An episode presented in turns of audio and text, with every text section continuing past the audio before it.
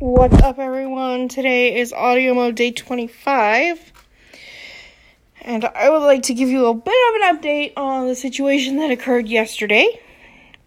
Um, I did get a response from my caregiver about the questions I was asking her.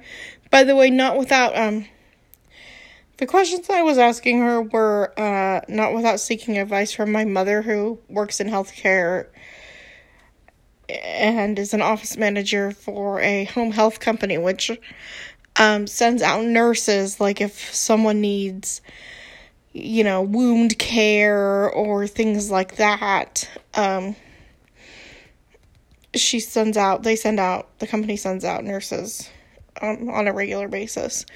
So, um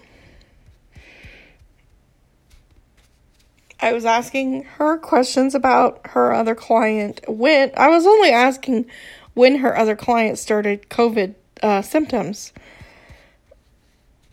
Um, and I, w- I did ask how the other client was feeling out of concern for the client, but that was it. I wasn't asking her anything more detailed as to her condition. Um,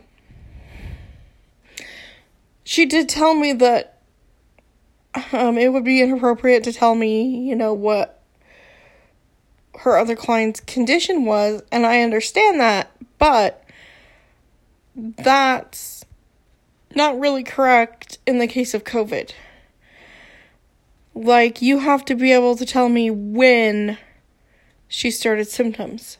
You don't have to tell me every single detail of what happened, you know, she started coughing this time and she had a fever at this time and everything. I just need to know what day. That kind of thing. So um she got extremely mad at me because she thought I was communicating aggressively. Well, I might have been because I was worried about the whole situation. Um had I known about this client's illness, I would not have gone to my parents' house or my church on Sunday morning or my parents' house on Sunday afternoon and came in contact with my sister who is eight months pregnant or almost eight months pregnant now. So, yeah.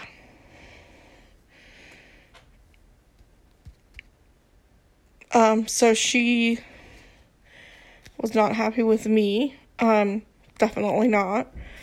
Um, she also said that she wanted to quarantine for two weeks. Um, quarantine away from me.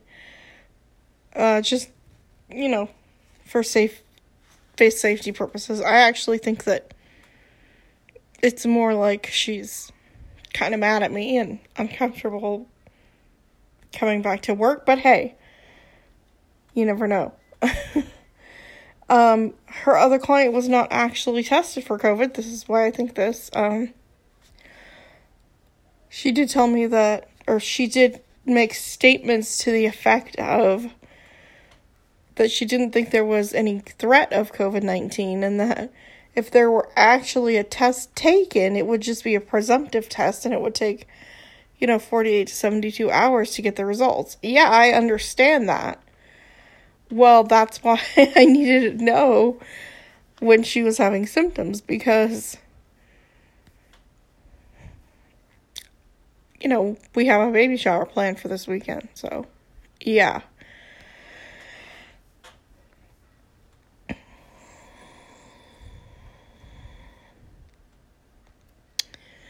So, um, I won't be seeing her. Today was the first day. Um, I won't be seeing her for another couple weeks. We'll see how that goes. I did call my caseworker and look for a fill in, and she did call. I didn't have anyone in mind, so she did call for. She did call a couple different, like three different agencies. We have like four here, and I. The other one I have used before and. Um, left them on kind of bad terms. So, um, she did call them, or she did call three of the agencies that we have here, and so Um, I'm I'm waiting for a call from one of them. Um, one of them was supposed to be calling me back, and I got a call while I was on the phone, and from a number I couldn't call back, and they didn't leave a message. So I'm hoping it wasn't them, but I don't know. I guess if they try to call me again, we'll know. Anyway, um, yeah, that's the whole update on this situation, and I think I'll be finished.